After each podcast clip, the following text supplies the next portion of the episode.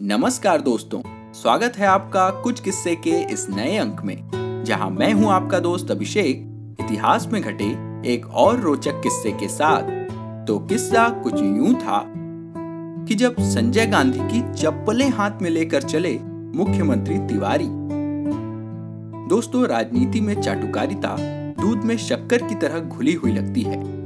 भारत की राजनीति में तो ऐसे कई प्रकरण देखने को मिलते हैं जिनमें किसी नेता का वरद हस्त पाने के लिए उसके अधीनस्थ चापलूसी की पराकाष्ठा पार कर गुजरे। ऐसा ही एक वाक्य है जिसमें एक बड़े प्रदेश के मुख्यमंत्री अपनी राजनीतिक पार्टी के प्रमुख युवा नेता की चप्पलें हाथ में उठाकर पीछे पीछे चल दिए। किस्सा उत्तर प्रदेश के मुख्यमंत्री रहे नारायण दत्त तिवारी का है। बात उस दौर की है जब 1975 से 1977 के बीच देश में आपातकाल लगा हुआ था। तब इंदिरा गांधी देश की प्रधानमंत्री थी और उनके बेटे संजय गांधी संगठन अथवा सत्ता में किसी संवैधानिक हैसियत वाले पद पर ना होने के बावजूद निर्णायक भूमिका में थे।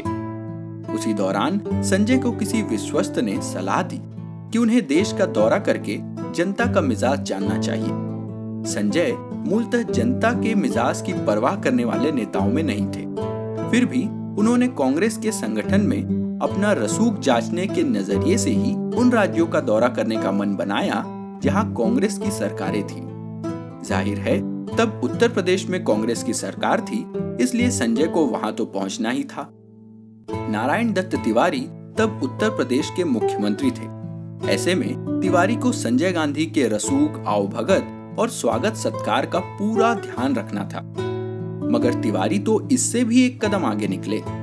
उन्होंने राजनीतिक तौर पर भव्य स्वागत के तमाम इंतज़ाम करवाए ही, लेकिन एक जगह जब पैदल चलते चलते संजय गांधी की चप्पल टूट गई तो तिवारी उस टूटी चप्पल को हाथ में उठाए उनके पीछे पीछे चलने लगे।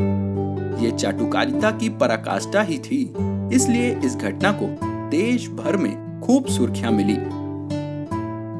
दोस्तों, राजनीति के ऐसे ही अजब गजब किस्सों के साथ हम आपके सामने उपस्थित होते रहेंगे, लेकिन आज का किस्सा बस यहीं तक। अगर ये और हमारे पिछले किस्से आपको पसंद आ रहे हैं तो इसे अपने यारों दोस्तों के साथ ज़रूर शेयर करें।